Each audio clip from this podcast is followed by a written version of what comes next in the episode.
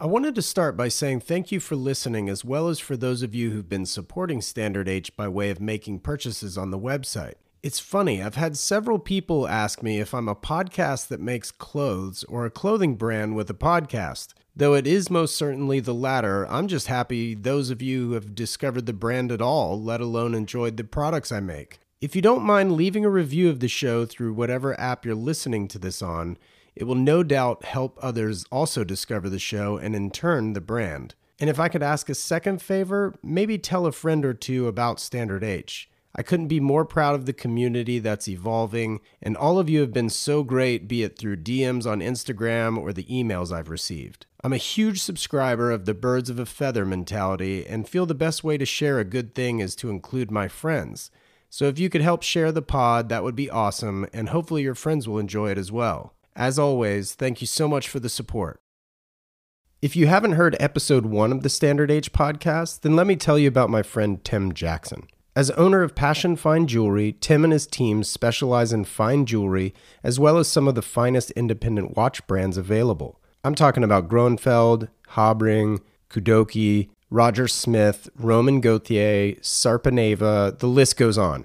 The staff at Passion Fine Jewelry is literally made up of friends and family, so you will feel right at home if and when you visit. If California is out of reach, you can absolutely email or call the shop and they'll get you sorted. Visit passionfinejewelry.com for more information.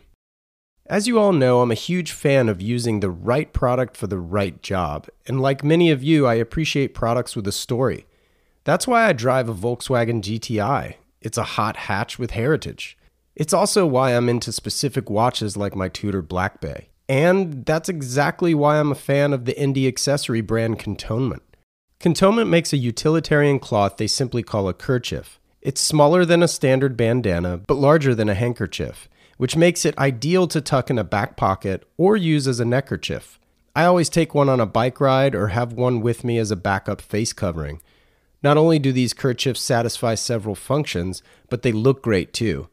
Each set features illustrations celebrating icons of product design like the Omega Speedmaster, the Fender Stratocaster, or my favorite, of course, a classic GTI. Follow them on Instagram at Cantonment Co. That's C A N T O N M E N T C O, or visit them at cantonment.co. And use the code STANDARDH in all caps no spaces, for 20% off of absolutely everything in their online shop. Now let's get to the show.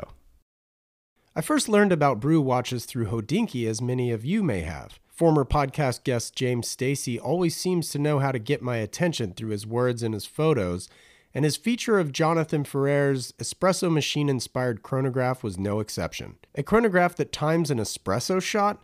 Now that's something you don't see every day. And same goes for the TV set shape of the Brew Metrics case. Definitely drawing from the 60s and 70s, this $395 chronograph and its vintage radio inspired color palette is also nothing if not attention grabbing. And all of this coming from the gentleman I'm speaking to as he sits in the driver's seat of his 2019 Aston Martin V8 Vantage. Jonathan is my kind of guy. He's an East Coaster with a history of riding bikes, listening to the likes of Nirvana and early 2000s pop punk, and he's been the one man band behind Brew Watches, that is, up until a week before recording this. I'm excited to share his story and certainly appreciate his candor when it comes to his approach to design and decision making. I think you'll enjoy this one. I'm your host, Wesley Smith, and you're listening to the Standard H Podcast.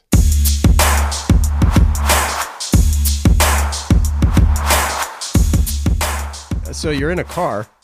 I figured it was appropriate for this conversation. well, it's yeah, I mean, it is appropriate and I'm sure and the acoustics are amazing. yeah, whether it's like lighting for a wrist shot or just like acoustics, we're good in here. Yeah, right? It's like a it's a it's a perfect light box for watch shots for sure. Yep, yep. Yeah, amazing. Well, um thanks for being a part of the show. You're New York based if I'm not mistaken, correct? Yes. What's the story there? Are you from New York? Uh, originally from New Jersey. I would always go to New York just for business, travel, leisure. So like I would go there, Central Park, Fifth Avenue stores. But then I would always come back home in Jersey. Not far in Jersey, but you know, it was a local trip. So you're familiar with the PATH train? Oh yeah, yeah, yeah. That's the train everybody would take when the NJ Transit train uh, stops running. Yeah, yeah. Weekends, nights, that kind of thing. Oh yeah, yeah, yeah, yeah. That's funny. What did your parents do while you're growing up, or what do they do now? Yeah, my dad, he's a, a jeweler for Tiffany's. Oh, cool. Yeah, he's been doing it for 30 years. Uh, my mom was a school teacher, uh, er, retired many years ago. Uh, he's still finishing up his last few years at Tiffany's, and he'll be retiring soon too. But even before him, his father's, uh, well, his father and grandfather, they were jewelry designers for Cartier. Wow, that's incredible. Did they? What kind of influence did they have on you, or if at all? Oh, it's funny. I was always showed the work, like the typical lost wax process, making rings, sculpting them, making them, um, setting stones and such.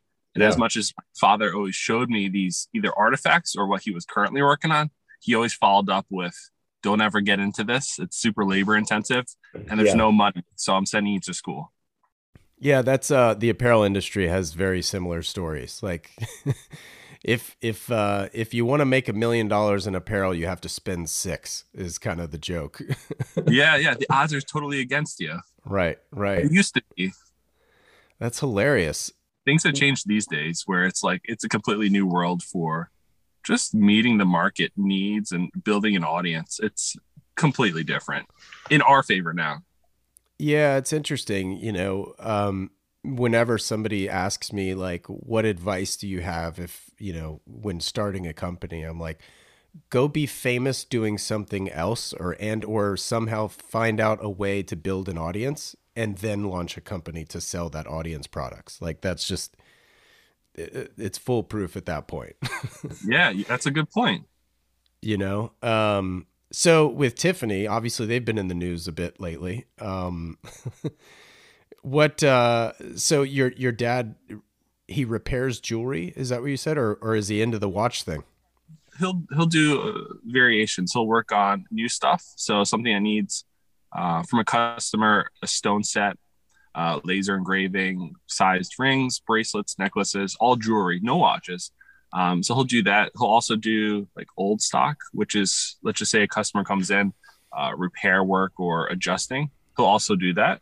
Um, but what they really, I would say, utilize his skill set for is like setting stones. Mm-hmm. So that's like their moneymaker. Like they have these big precious stones. Um, because he has so much experience, they'll go to him, and mm-hmm. then he'll set the stone, and he could all he could send it to the next guy for polishing or hand engraving and such. Nice. Is he into watches at all? You know, funny enough, no. And uh, it's crazy the watch he bought in the 80s for 300 bucks. He got a 6263 uh, Daytona Rolex. Uh, yeah. And then he got for 300 bucks. And then when I started getting to watches like 10 years ago, I go, Dad, you know that watch he got? I'm like, I don't want to ruin it for you, but I know I will. It's worth, back then it was like 40. Now it's like 60 to 80. I said, It's worth a lot, Dad. It's special. He's like, Ah, if I had known, I would have got a dozen of them. Needless to say, he he likes watches, but in no way is he like a watch aficionado. He he just likes your normal run of the mill nice watches. Right. What was your first watch, personally? Ooh, oh, good question. Um, I had my fossils, and I think one of my first watches, I had like a LCD fossil. I had like the flames that would come up and down. I think I got that in the middle school. Yeah. And then I had like those other. They would literally just be quartz. The brand was just blank brand and quartz and I think my grandpa would give me these watches. Still have them, um, nice and thin, and yeah, like your your typical fossil quartz. Um, even had a couple Lego watches back in the day. Cool. It, it had no influence on me though. I'll tell you, it was it was cool, but it never triggered anything. It, it's strange. I think everybody always says, "Oh, when I was six, I had a watch and I knew I was gonna be a watch." No, you're six. The whole world is exciting to you. Right. You know, for me, it was it was one of many cool things, and in no way did I know when I was a little kid that there was a hook from watches. You know. Right, right. Yeah, I, I must admit I was the exact same way. Like I've always had a watch, but I was never like cognizant of the mayhem that I would get myself into later. yeah. Yeah, that's interesting. Um, and a very valid point, I would say. Six year old being just enthralled by everything. what uh, what was like? What, what were coming through the speakers back then? Like, what were you into music wise in high school? Oh God, high school was like Nirvana, Blink One Eighty Two, Incubus. Um, Sick.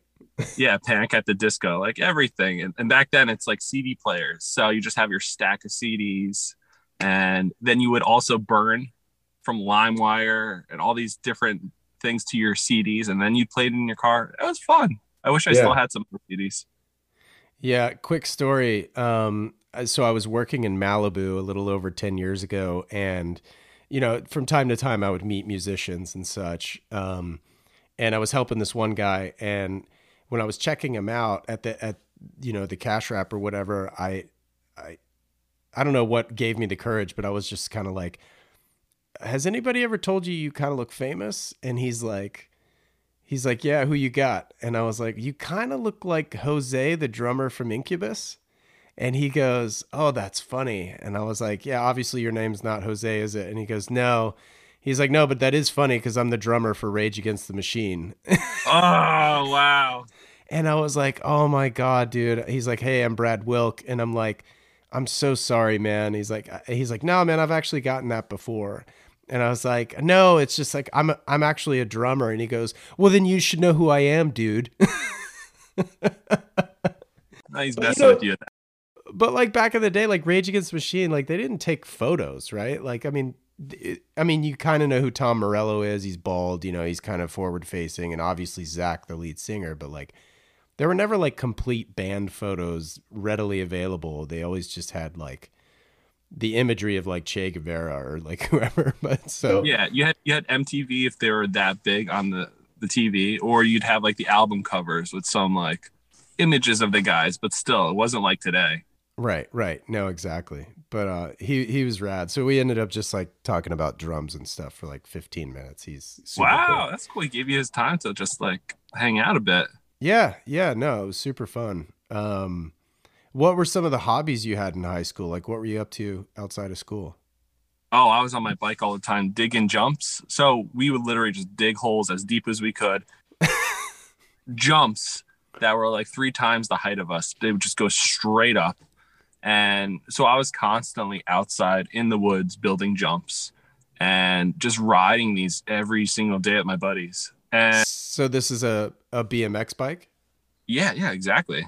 Yeah. And we'd be like three bucks in our pocket and we'd know where all the cheap vending machines were. We get like a bag of chips and you're just out from morning to night, just on your bike with your buddies. That, that was it. That's sick. What were you riding? What kind of bike was it? Um, so the early days were like the Dynos. That's like middle school, high school. Yeah. When we got a little bit more serious, I think it was called Fit, F I T, Fit bikes. Okay. Um, and it was all about the materials. So like magnesium pedals, aluminum frames, bored out in certain areas, but not weak. Right. Yes. And even the style is like tight pants. So it wouldn't get caught in your chain, but it was like almost punk style. Uh, I mean, these guys were serious. It was, it was good times. It sounds like kind of early emo days. Exactly. Yeah, yeah. Yeah. Right about there. Maybe some Taking Back Sunday in there. Yeah. That's awesome. That's when we had the headphones with wires that would tuck underneath your shirt and then yeah. in your pocket. Yeah, totally. The iPod Nano, probably. Oh no! Even before that, it was just those generic MP3 players. Oh, okay. Yeah, yeah, yeah. And you yeah. have to put them on hold so you don't accidentally bump a button. That's amazing. Well, if I'm not mistaken, you're also a graduate of uh, New Jersey Institute of Technology, correct? Yes. What What made you decide to go there? Did you apply anywhere else? Uh, I didn't know too much about school, and I applied to maybe two places, more just to please my parents. Uh, right. Uh, again, I was still just ride my bike. All I cared about was just enjoying my time. No way did I want to um, do more school. It just wasn't interesting. So I said, "All right, what do I like? Art. All right, I'll apply for architecture." Um, I was like a C student, and when I got accepted to NJIT, it was more or less uh, we have a new program for industrial design. We know you applied for architecture, you didn't get that. If you're interested, you can be one of the first people to try our industrial design program. Cool. So me and my mom are over there like bawling our eyes out. Oh, you actually got into school. Great. and it went from hardly able to get into college to them reaching out to me as like, would you like to teach? And then I was like top of my class. And you know, I made the most of it, I'd say. Wow. That's incredible. You know, I meant to ask you, did you work at all in high school? Do you ever have a job in high school? Oh, all the time. Yeah, my parents, they're real strict. If you're not working, uh, there's a problem. If you come up and downstairs without like a box in your hand of something, there's a problem. So uh, I helped my brother with a lawn care business when we were like 12, 13 years old. Uh, I worked at Panera Bread. I worked at, you know, ice cream shops. I, what did I do? I was pushing carts. I, I did all your, your typical jobs. There was no, uh, you weren't allowed to sit around and do nothing. Right, right. So after college, though, you got out. What was the first gig after college? Junior year, I didn't even uh, finish college. Junior year, I had an internship at Movado. Oh, amazing. So that was great. I got lucky working for them because working for Movado was like the most professional experience for anyone uh, at my age. And it was good because they gave me access to uh, working with their vendors, creating like the spec sheets for how the samples and eventual production would be. Um, and then, you know, like the simple mood boards and such. So it was good exposure for me. Yeah, that's insane. What um what led you to Movado or was there was there like a job board at school or something? Like how'd you land there? Even from an application standpoint. Totally, it was just like on a whim. And again, I wasn't even interested.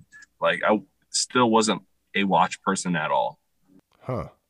To be frank, I was in school and I said, "Wow, any opportunity is a good one. It could have been toy designer for Toys R Us at the time. I said, "Hey, this is great." right. But the issue was they wanted somebody that had watch experience, which is funny for an intern, um, because there's other schools that have watch design courses uh-huh. that are local. So I, I kind of lied and I saw that they had this opportunity, and I spent like a day just dishing out watch designs, just illustrations, 3D models. I was in school, I could do it. And I basically said, like, here's my portfolio of all the watches that I've done. And I was like, shoot, like it worked. Like they bit. And and they said, Hey, we see your interest and we love your skill set. And if you want to learn more, you can join us. I was like, all right, perfect. That's amazing. So between Movado and starting Brew, did you have any other jobs or is that kind of. Oh yeah. Oh, I was in hustle mode. So Movado was only six months. After that, uh, finished up school and I started working as a essentially a licensed mass market watch designer. You ever go to like J.C. Penney's and there's like all these different random generic brands, Hello Kitty, like a Space Jam, or like Coleman Outdoors, Jessica Simpson, Crayola, Under Armour, like you name it. There was me, and I would create the brief. Like I'd get the overview, be like, all right, Under Armour. What does Ar- Under Armour stand for? And then I'd create that brief. I'd find materials. I'd design the watch. I'd work with uh, Asia 99% of the time.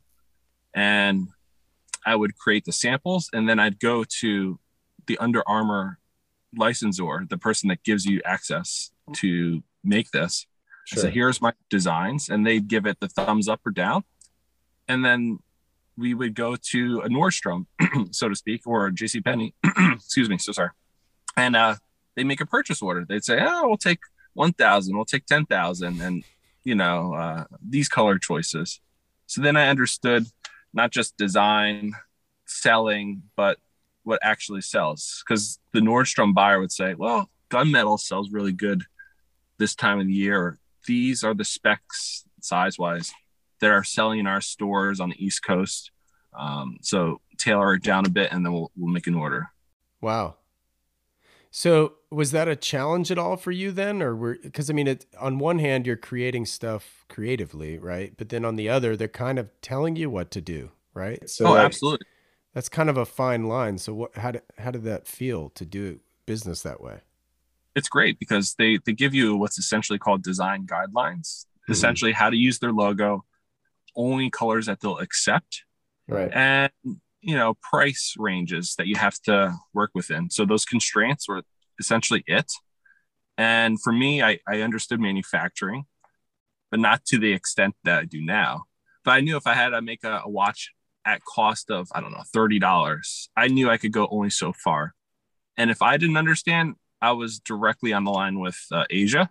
And they would mm-hmm. say, Hey, Jonathan, on a very personal note, great designs, but these screws, you can't use it. The case back, this won't work. X, Y, and Z. Um, you can't do steel, you have to do an alloy. And so all these projects, I was learning what was possible and what wasn't. Yeah. And I, I did this for a year and a half. And then the story of where the next stage that changed my life was was with my girlfriend walking through Soho, New York, watch store, right? What do you do with your girl? You, you drag her in. Say, hey, I just want to look at this real quick. And it was just a little boutique generic watch store, cool look. And the owner was in there. I said, Hey, you know, it's cool. And I love talking about watches. I love your watches. This is great. And can you tell me about them? He goes, he tells me and he says, Why are you so interested? I said, You know, actually, I, I work on some watch designs, nothing at this level. These are really nice. He goes, I'm looking for a watch designer. Would you be interested? And he got me excited because I I think I was like 22 years old at the time. Right. 22 year old kid walking in the store and he says, you know, I don't have a lot of money. I'll, I'll, pay you a little bit, but for the most part, I'll fly you out to Basel, Switzerland shows. I'll, I'll fly out to Japan, China, Switzerland. I'll, I'll take you to all these places and introduce you to all my vendors, as well as the watch industry, like head honchos. I learned so much in two years. I also built this guy's brand dude, it was it was so crazy to the point where this guy was also trying to hustle. He's like, John, can you like Photoshop us press passes to get into the press lounge of Baselworld? so like it, it's far Baselworld doesn't exist anymore. So I could say like I photoshopped like like fake documents to get us up there. That was me with like Joe Thompson. I think at the time he worked for like WatchTime. And what I I knew what I was doing. I knew I was going to help him, but I knew eventually I would merge out and do my own thing. So I made sure everyone knew, like, hey, my name is Jonathan, and I'm interested in watch design. I even met Jack Forster on on this trip, and we were at like the Three Kings. Uh, it's like a famous bar out there, and I said, "Hey, uh, Jack," and uh, I forget where Jack was. He was definitely not at Hodinkee.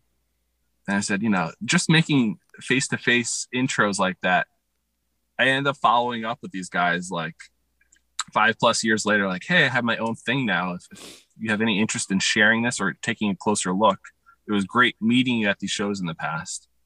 And so, yeah. That's amazing. It was very, I was lucky. That's incredible.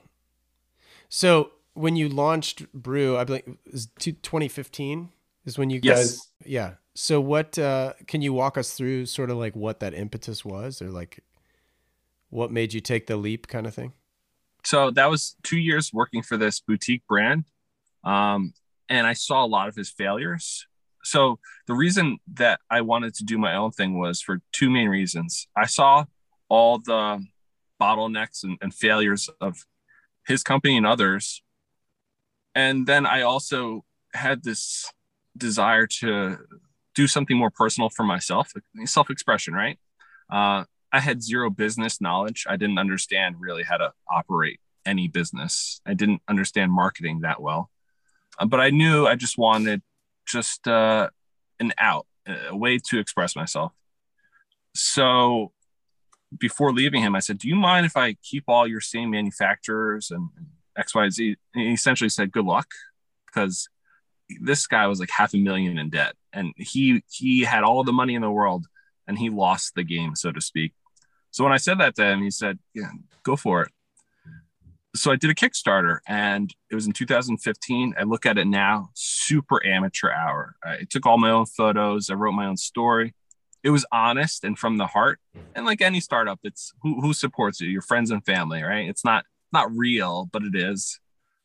And it's crazy. Uh, I didn't expect it to work, and I never expected it to be a business. I think I only thought two steps ahead of I make something and share it, and I will feel relief, so to speak. I will feel like uh, like uh, fulfilled.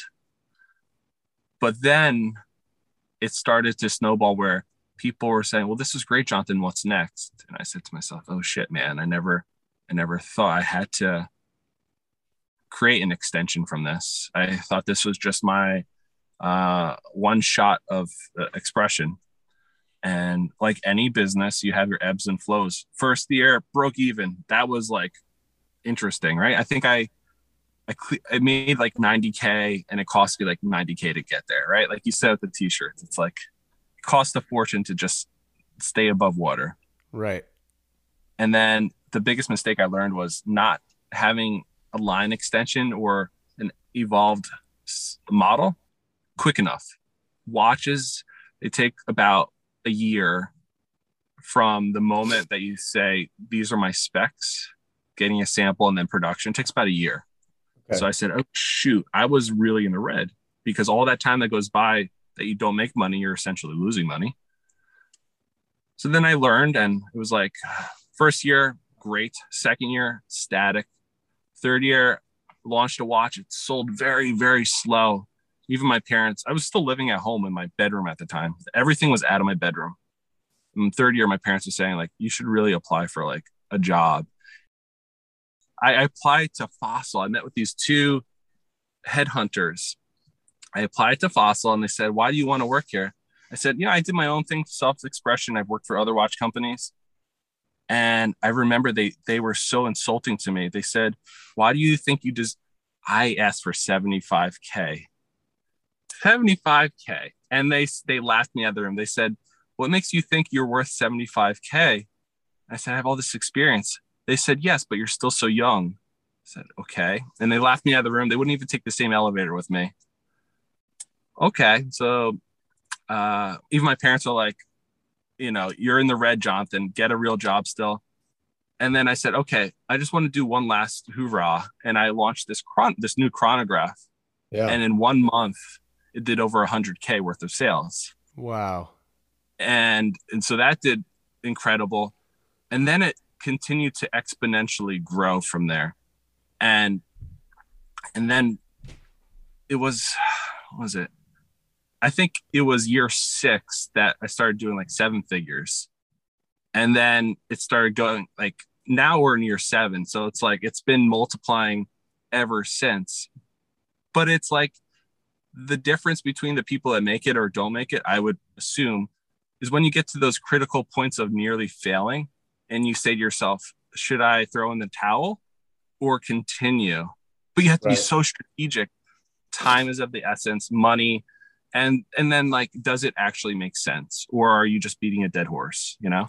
Yeah, there's so many there's so much there to unpack. First of all, like the creative outlet part of it that you mentioned, like I jokingly call it my creative vomit. Like I just, you know, how sometimes you know, you've had a little bit too much to drink maybe and you know, if I throw up, I'll feel better. You know what I mean? like it's almost like that but for creativity for me. So like I've designed stuff and and had stuff made just to get it out of my brain. Like I can't let this stuff fester and exist in my brain. Like it has to become like a physical object for me for some reason. I don't know why, but um so I totally understand what you mean. As far as the kickstarter's concerned, I'm I am curious like what was sort of the uh, elevator speech at the time? Like what what was the story? Yeah it was it was an honest story where when i worked for these other companies i worked at the cafe. I enjoyed it.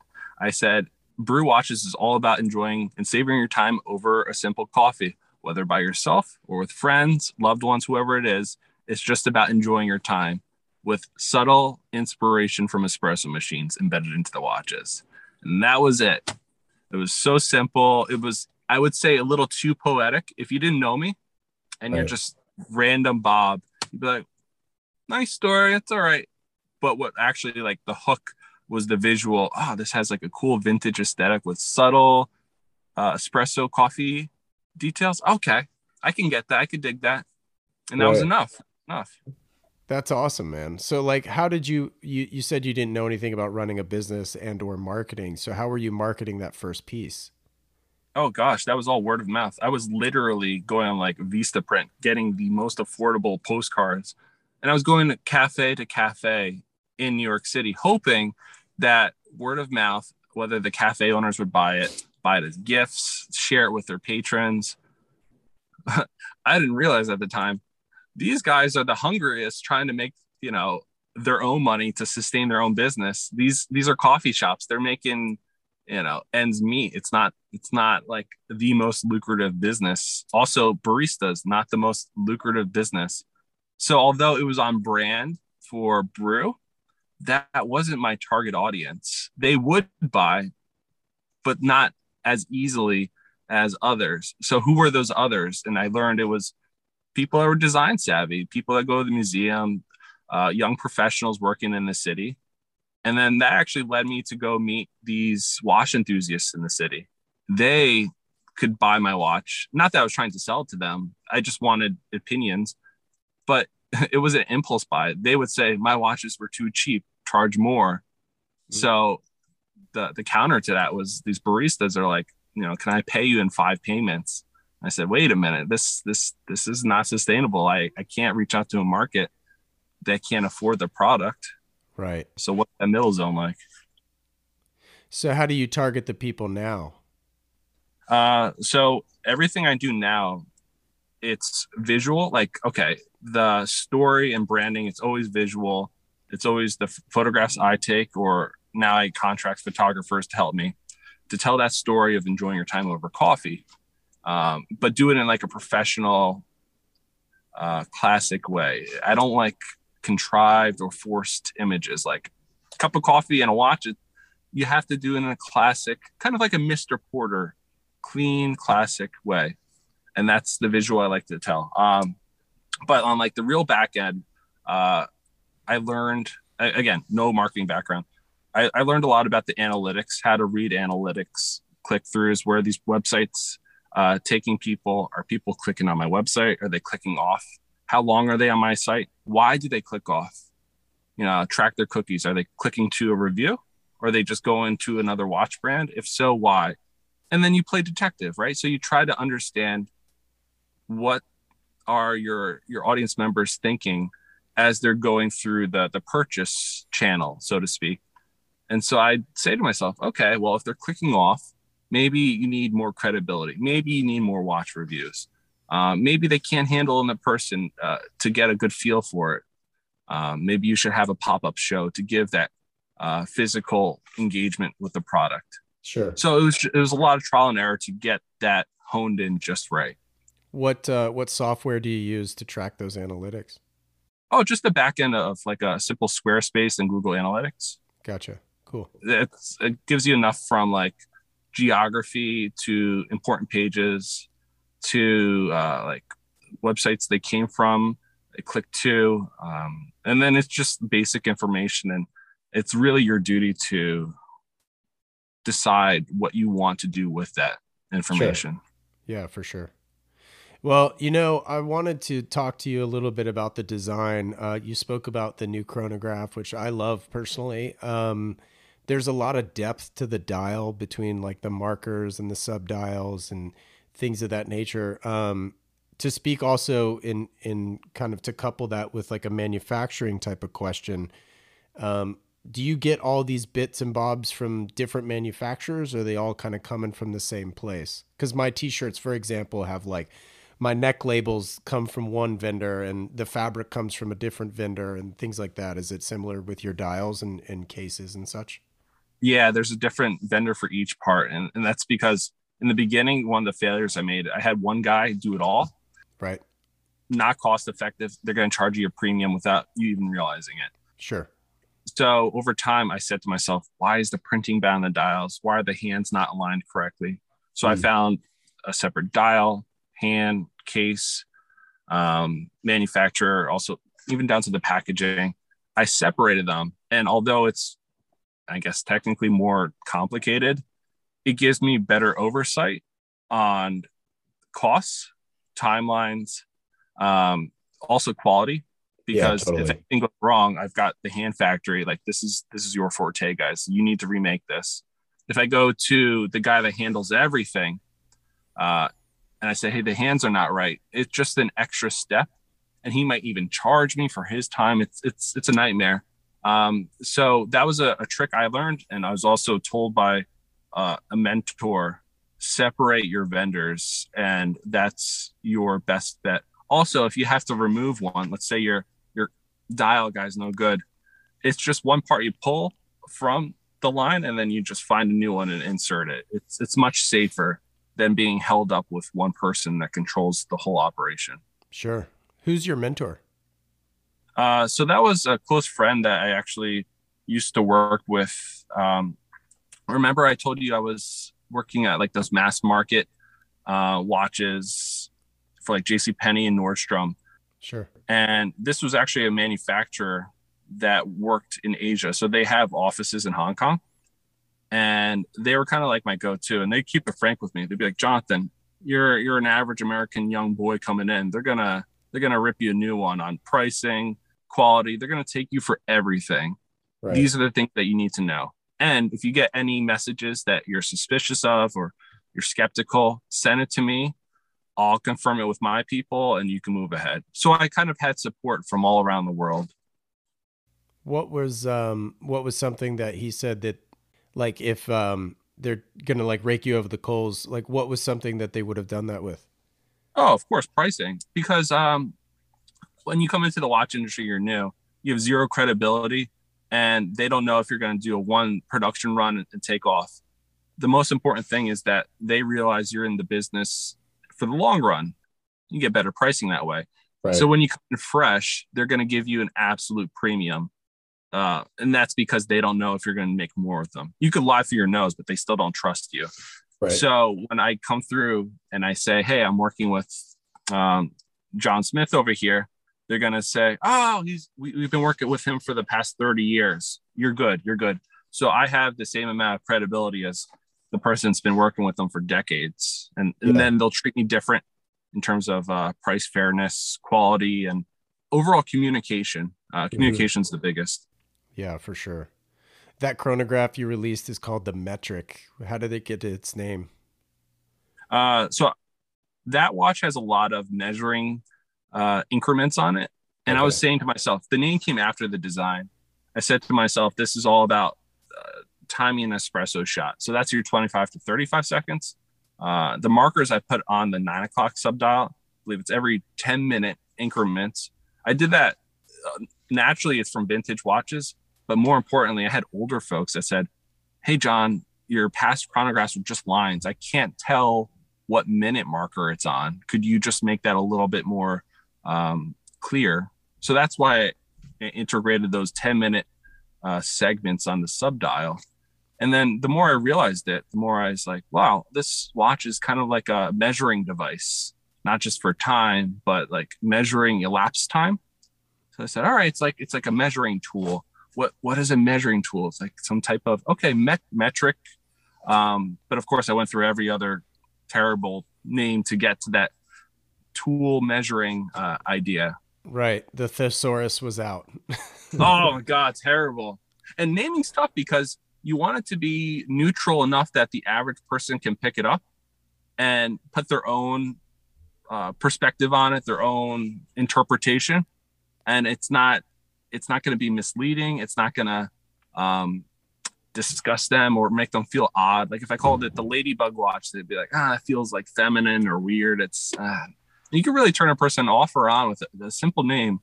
And I said, this is like the perfect, safe, conservative, defined name that really represents the watch in, in a nice way that's memorable. Perfect. It's quick, it's sharp. It, you could say it real quick, you could spell great.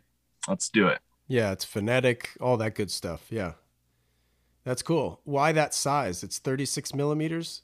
Yeah, yeah. Oh my god. Was that uh is that movement related at all or is it just No, that was just the overall uh, dimension that I said to myself uh watches for myself are more comfortable when they're smaller. I also see trending watches getting smaller. Mm-hmm. I, I don't think big watches are, are going to be the thing for the next 10 years. Just everything is about like comfort, convenience, and then also reaming back, like harping back to older pieces, uh, especially for my brand. I, I, like to have that vintage uh, nostalgic effect uh, mm-hmm. on the designs. So I said, all right, if you're going to even stick with that vintage uh, aesthetic, well, the dimensions really speak to that the best.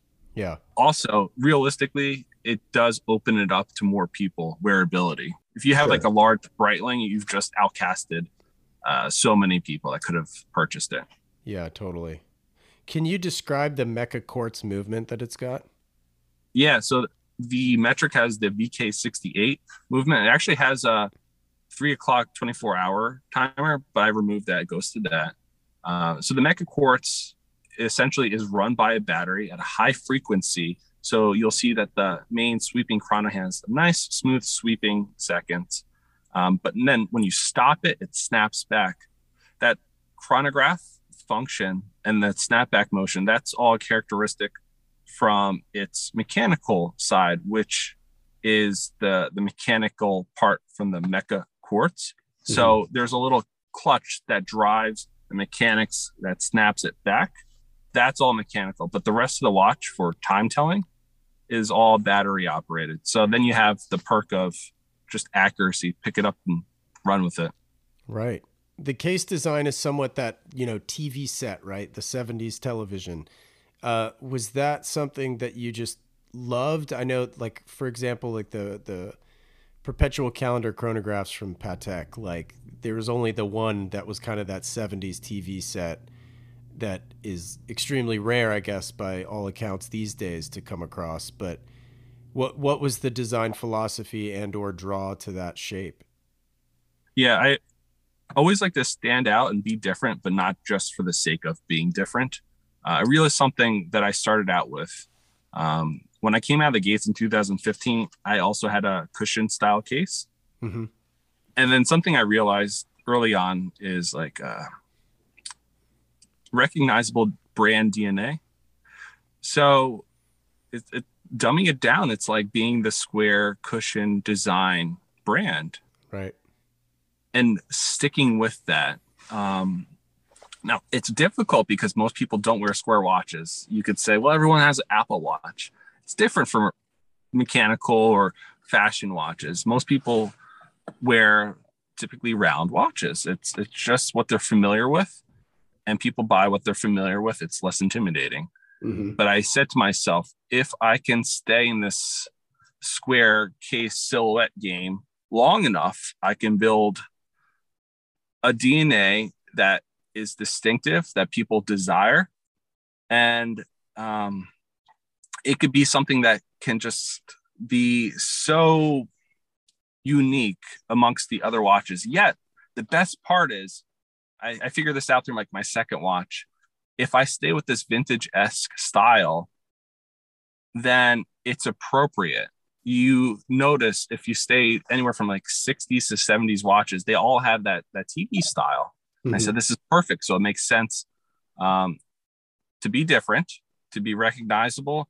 It makes sense for the era that I'm working to harp on, and yeah, that w- that was the most important thing was to be different, but not just for the sake of being different.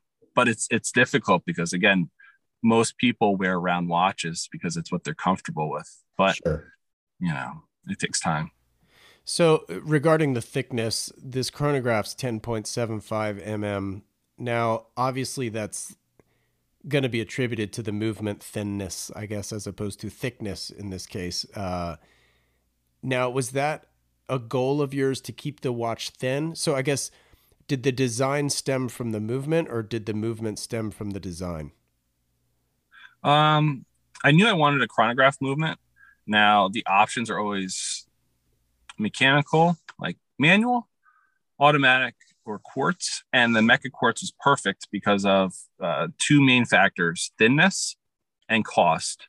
If I Mhm. was to do this with a mechanical movement, some people ask, um, then instead of 395, the cost would be probably around 2,500 at least Right. um, to to like survive long term. And you'd have what, like a Valjoux 7750 or? Yeah, Valjoux. You could do uh Sellita has some hand wound movements as well. Uh, I think they're like SW five ten. Mhm. Um, they're beautiful, but the other like there's a there's another third part to that, which is quartz versus mechanical. Mechanical and automatic watches are more troublesome in the long term. They mm-hmm. require more maintenance. They're a little bit more fragile. Um, so as a watch brand, my most important, you know, from a business perspective and from a pride perspective is uh put out a watch that will last a long time that you're not going to have to worry about servicing frequently. That's just I don't think that's good business. And there are watch brands that do it. It's part of their their business, but it's it's not a good startup business. I'm not in the the repair business. We have right. it available, but uh, the returns and repairs, it, it's more troublesome. And if you can avoid that and make a great product just the same, then that's actually where the Mecha Quartz came in. Sure. You mentioned earlier having kind of design parameters to stay within, you know, guidelines and such. Uh, what role did color play for you? Because, you know, the metric is it's got two variants, right? There's one that's a little more subtle, subdued with the steel dial, uh, and then the other one's far more vibrant. Let's say. Uh, what uh, what kind of parameters did you put on yourself, if any, when when you know approaching color? Yeah, it's something that it has to have an intelligence to it. So I was literally searching 60s, 70s radios, industrial design radios and products from the past. And you get these baby blues, these mint greens. You see it on their irons. You see it on their uh, their typical products of that era. Sure. So it was a matter of finding the right colors that would work together, also mm-hmm. functionally. Um, because when you look at your watch, you want to have a clear um, visual understanding of the time that's being told. Yeah, the legibility. Yeah, but I'll tell you the funniest part is sometimes I get I wouldn't say scared, but so there's part of me that's designer, then there's part of me that's businessman. I honestly thought people were going to be afraid of the color and they were going to mm. buy the silver steel watch. So I actually made more of the steel at the time. I had no idea that people were going to be so brave and buy the color. Not only just buy it, but like demand it. And it sold out so fast. I said to myself, "Oh my god, who who could ever guess that people would be so brave?" But that spoke such loud uh, words about what people were interested in, and it was just that they want a fun watch that they can enjoy. They don't really care about your safe standard black and white watch anymore. They want something that's different unique and it works well. It was balanced. But I, I didn't think people would be that brave.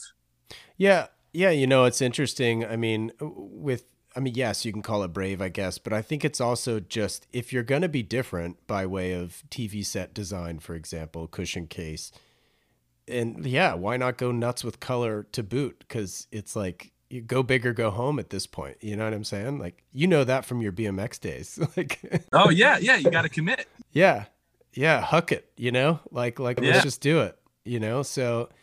I, I I think it's cool, man. I mean, I definitely think the colored variant is uh, is is my favorite. Even and and look at me, I'm in gray and black. Like I mean, this is what you see is what you get. You know, with me usually for for that. But then again, that's also why I like colors on watches from time to time because I like statement pieces, right? Like, so it's either your watch or your shoes or, you know, what have you. Um, so I think it's brilliant. How did, how did you land on the price? I mean, aside from just like, you know, standard markup procedure, like what did price mean to you? it was it was a mix of standard markup. People are very proud sometimes. They say, "Well, charge for your time designing and thoughtfulness." Yeah. And uh, I still don't pat myself on the back just yet as a designer. Yeah, there's an absolute ton of time that goes into research development, X, Y, and Z. But I charge in, uh, with a few things in mind. What would I personally be comfortable in spending mm-hmm. without being intimidated? Because there's that line of being intimidated. And realistically, that's your abandoned checkout right there. You're going to take it in the cart. You're going to go, mm, do I really want to spend $1,600 on this quartz chronograph right now? Right. Then you're gonna you're gonna compare apples to apples. This doesn't make sense. There's to be the emotional value, but there's a cap on that, right? So how how far is that cap and what's that that balance of comfort? And then also where do you find the balance of value proposition? Are people getting the best watch for this price point? I honestly think they're getting a lot more watch for the the price. I know I can charge a lot more. but for me, even though it's year seven, I still treat this as a startup. The more people that are wearing my watches and buying it and sharing it, the better it is for the long run. And and that's where I'm aiming for the long run. So if I charge a super attainable price, which is where it is now, well, more people will be wearing it and sharing it. And it's a big world. The more people that are enjoying this, they just need to have a taste. They will come back and they will be interested to to listen and hear more about the future of brew watch designs. Yeah. My mission is to always create that a bit of attainability to keep people in the circle. Now, that's a super affordable watch. I do want to create more high-end luxury pieces everything from the movement to the design and how it's made, where it's made, X, Y, and Z. I think it's just a track record of creating something unique that people love, that feel like they got something special. Especially these days, the demand is so high and nobody can keep up production wise. Right. Uh, I, I think it's a good long term vision to create that attainability. Now, I mean, it's not for every business. Some are the complete opposite some people would say charge an absolute fortune. You'll create that value proposition. I don't. I, I try to keep it fair and give everyone a taste so that they they really see the capabilities of, of what I can put out. Yeah, hundred percent. You've um, you've got quite a bit of Hodinkee coverage this year. I noticed, um, which is fabulous. Congratulations! Um, their audience is obviously huge. Um, how did some of that come about? I'm only curious because it seems James, who's been on this show and has become, you know, a bit of a friend, great guy. He seems to be the go-to guy to write about you. So, are you guys pretty tight, or is that just coincidental? Or it was a coincidental because yeah. I think James at the time was uh, handling most of their editorial uh, write-ups at the time. Okay. And so James, he essentially came to me and said, "Hey, John, I'm the guy for the job. Uh, we heard about your new watch coming out uh, essentially, can you can you tell me a little bit about this? Uh, I wish it was like beers and hanging out, but he's out in Canada, so we never really had that relationship. Yeah. But I think this was a good opportunity just to kind of, uh, you know, break the ice, get to know each other a little bit more. Yeah. But yeah, th- this was definitely like the first real year of being covered by Hodinkee, which was nice. Um, it's, it's interesting, right? You, you have the the bubble of like watch enthusiasts, and and for me, the most successful, I guess, notion is when we get outside of that bubble. So I love when watch enthusiasts share it. But for me, it's it's introducing people that would never even think about checking out watches before this. Totally. So I think the biggest success for Brew is bringing new people into this watch atmosphere, mm-hmm. and that that seems to be the pattern that happens. And it's interesting because they never just buy one watch, they seem to collect all of them. And so, something I've also learned is that Brew is essentially becoming like a collectible brand. It's affordable, sure, but I don't make a million of them. And I think they realize it. I think they realize it's coming from my hands that there's something unique and special here. And I don't, I don't even think they think, hey, it'll be worth something one day. I think it's just to be part of um, like a special design movement uh, of of this special era of, of micro brands. Yeah, you know, I think um, there's something to be said there for even standard H because, like, when people buy my T-shirts, like they know that I'm the one packing the boxes. You know, they know that I'm the one writing that handwritten thank you note. You know that that whole that whole deal, which I'm sure you can identify with. Um, are you still a one man band primarily? I know your mom was helping early days, but uh, what's the team size like now? So it's been a one man band for seven years. And then just last week, I, I hired somebody full time. Sick. To help me with uh, communications. It's just, uh, there's incredible amount of uh, people reaching out. So I just hired somebody full time to ha- help me with that. That's awesome, man. Congratulations. Thanks. Thanks. It's a, uh, it's a scary time because it's like, oh God, now I'm responsible for somebody else as well. yeah, like quite literally. And, you know, whether that person moves to be closer to the office, I just opened an office too. Um, you, you do feel that responsibility, but it's like a good fire underneath you to say like, all right, now I need to push that much harder to succeed, not just for myself, but for this person as well. And that, I mean, it's, it's natural growth, I guess, you know, whether it's the watch business or apparel or whatever it is, it, it seems to be the, the natural pattern that happens. Yeah, totally. Let's talk cars here. Um, you're sitting recording this in an Aston Martin Vantage. Is this the eight cylinder? Yes. What year is the car? 2019. And the outside color is dark, I'm assuming. Yeah, it's all black. Oh, black on black. And then black on black. Yep, yep. Nice, man. Are you enjoying it? It's an aggressive car. I love it to death. It's an aggressive car. It is fast. Okay, so I'm a huge Aston exhaust note fan. I, I think they just sound incredible. Yeah. Um, what was the first car you ever had? Uh, I had a Mustang GT. Oh, okay. I won it for free in a raffle. What? so let me get this straight. Cars fall in your lap, jobs fall in your lap. Uh... Put out good, you get good. Yeah, you know, it's yeah, for sure. 100%. So, where'd you go from the Mustang GT? I sold that and I got a Honda S2000. Did you like chip it and do the whole deal cuz that was a really fast car? It was fast. I never did anything to modify it. Okay. Lost, but I put it back to stock because stock it felt so tight on the road. It was good. Cool. So what led you to to Aston? Cuz I mean that's definitely um it's a uh, I don't know how to describe this. I mean, aside from like you know the connection to James Bond and such, it it's such a understated classic sports car. Yeah, Aston Martin's a scary car to even get into, especially like the newer ones cost wise, because one value proposition you want to talk about that they've all plummeted right now the market's changing but they plummeted a car that was worth 120 drops to like 40k right. in a matter of years. That was scary. Um, they would also be prone to breaking down high maintenance costs. Like why would you ever want to put yourself in that position? Right. Um, the car i had before this. So realistically before brew i i lived at home. I lived in my parents had a room for me. Uh, I had fifteen hundred dollars to start brew, so I had no money. I lived at home. I started brew. I started making a little bit of money, spending money.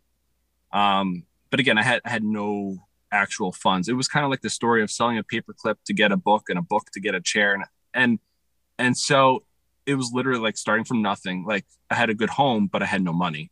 Right. Incrementally over the years, I became so money savvy with where I would put it for the business that I started doing better and better and better.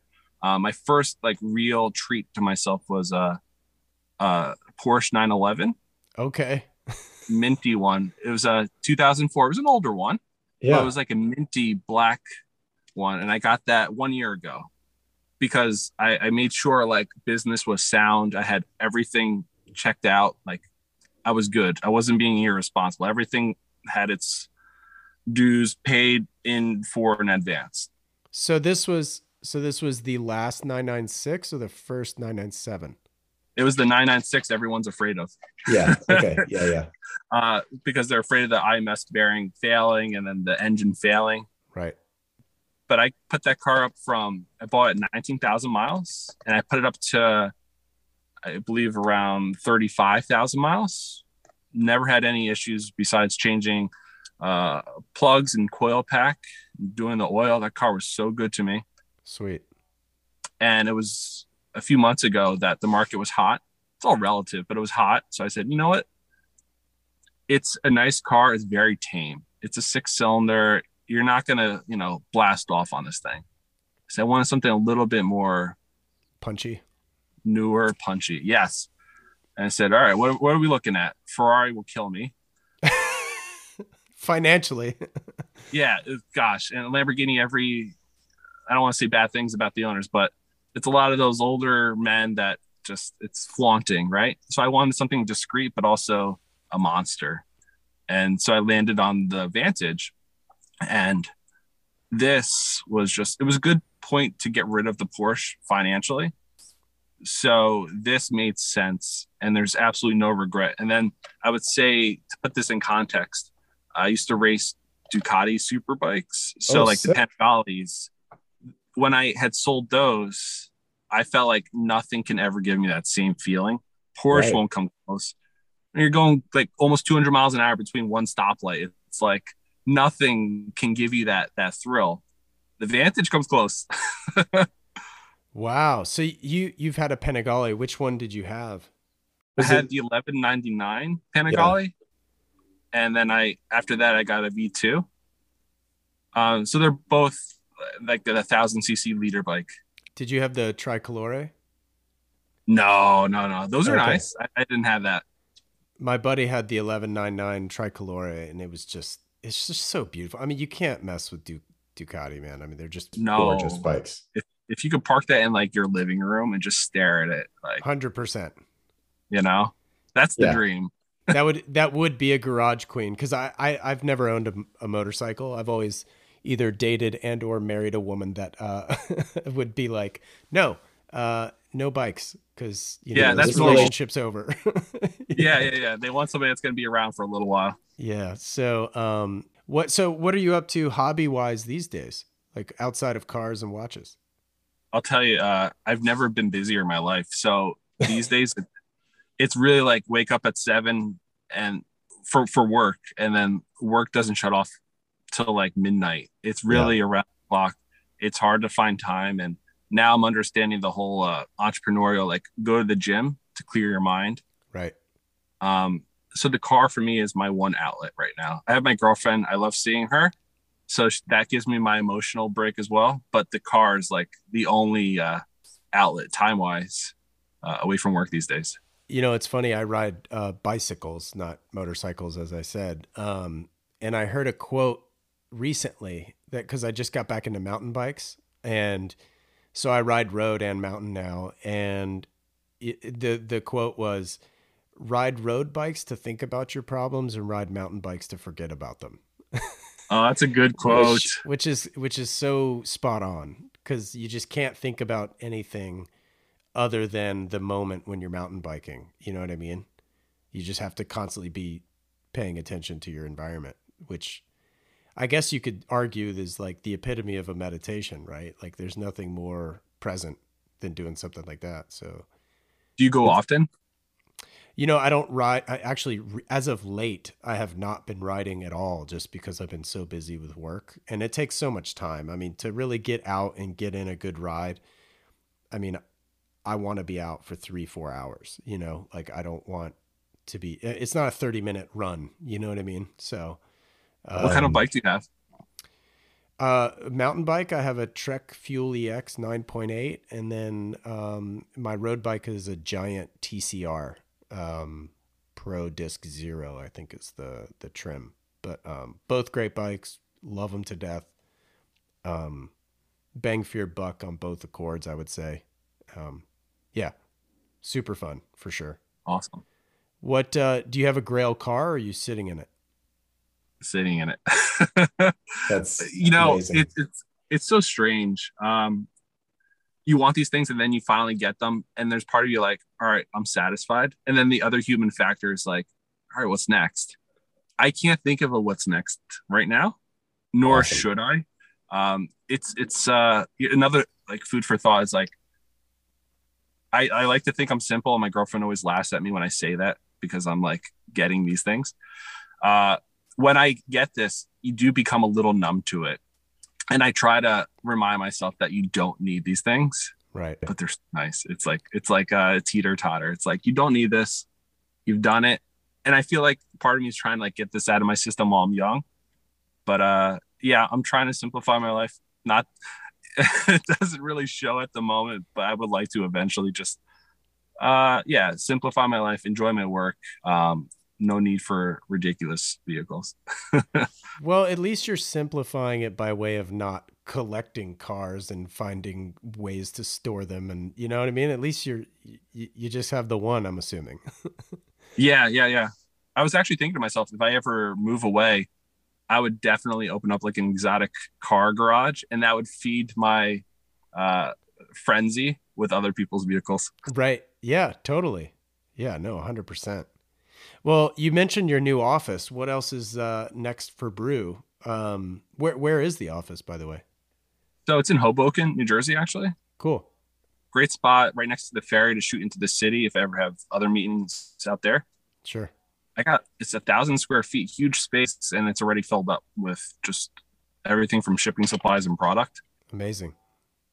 Perfect picture would have a watchmaker in there a few times a week helping me with um, servicing. Um, another person to help me with uh, fulfillment. I do have to play catch up with design because it's been a busy year. Yeah. Like I said before, that will absolutely kill you if, if you don't keep up with like new variations. Yeah. And I feel, and I, I assume a lot of other business owners feel this way after doing it for some time, more Yeah. confident to try new wild designs that might be straying from the norm pretty hardcore. Sure. Um, but it's definitely like self fulfillment, happiness, excitement. So I'm going to be trying a lot of new wicked things. Can people drop by the office and check you out, or is it kind of closed to the public, kind of thing? Or Close to the public right now. I'm like working on a security system for like cameras and sensors. Just I want to I want to make sure before I, the address is public that everything's locked up uh, safely. totally. Eventually, it's going to be like it's it's a huge space that we can have like small group of folks by to to check out the watches and talk shop. Very cool. Now, do you collect other watches, or are you just rocking your own stuff? Um, that's a great question. What do I have? Yeah, I have other watches. It's, I'm not a huge collector. I love shopping and getting so close to pulling the trigger and then not doing that. so, John, you got too many watches as it is. Um, what do I look at typically? Uh, I like old vintage watches that have been like worn and torn and just absolutely beaten, like old solid gold royal oaks that the dials that used to be like a champagne color are turning like a brassy yellow. Those are pretty darn cool. Yeah. Look at those old Enicar, like where are they Sherpas, where you see the, the font, the text that they use, real sharp, cool. They have like these lollipop hands on some of them. Yeah. I think Eric Wind sells a few of those from time to time. Oh, he's got such nice watches. Yeah. He does. He does. So I, I like to watch from afar. Um, Nice. yeah. That's cool, man. Well, listen, I just wrapping up. I really appreciate you taking the time. It's it's great to get the FaceTime as well, uh, inside the Vantage, no less. Um, super cool. I'm I'm flying to New York tonight, as a matter of fact. Um, so maybe one of these times we could we could definitely meet up and grab an espresso. I'd love to. Would love to. Yeah, yeah. Let me know. Let me know if you Yeah. need anything like that here. Definitely. Cool. Well, thanks so much, Jonathan. This was super enjoyable for me. Um, really appreciate you taking the time. Yeah, Wesley, dude, seriously, it means a lot to me. Uh, good luck, and let me know when you get to New York if you need anything.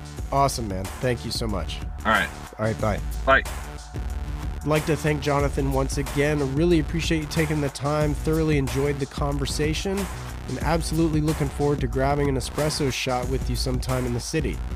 Major thanks goes to Jensen Reed and Super Beautiful, as always, for providing the theme track, as well as to Clear Audio for the noise canceling headphones.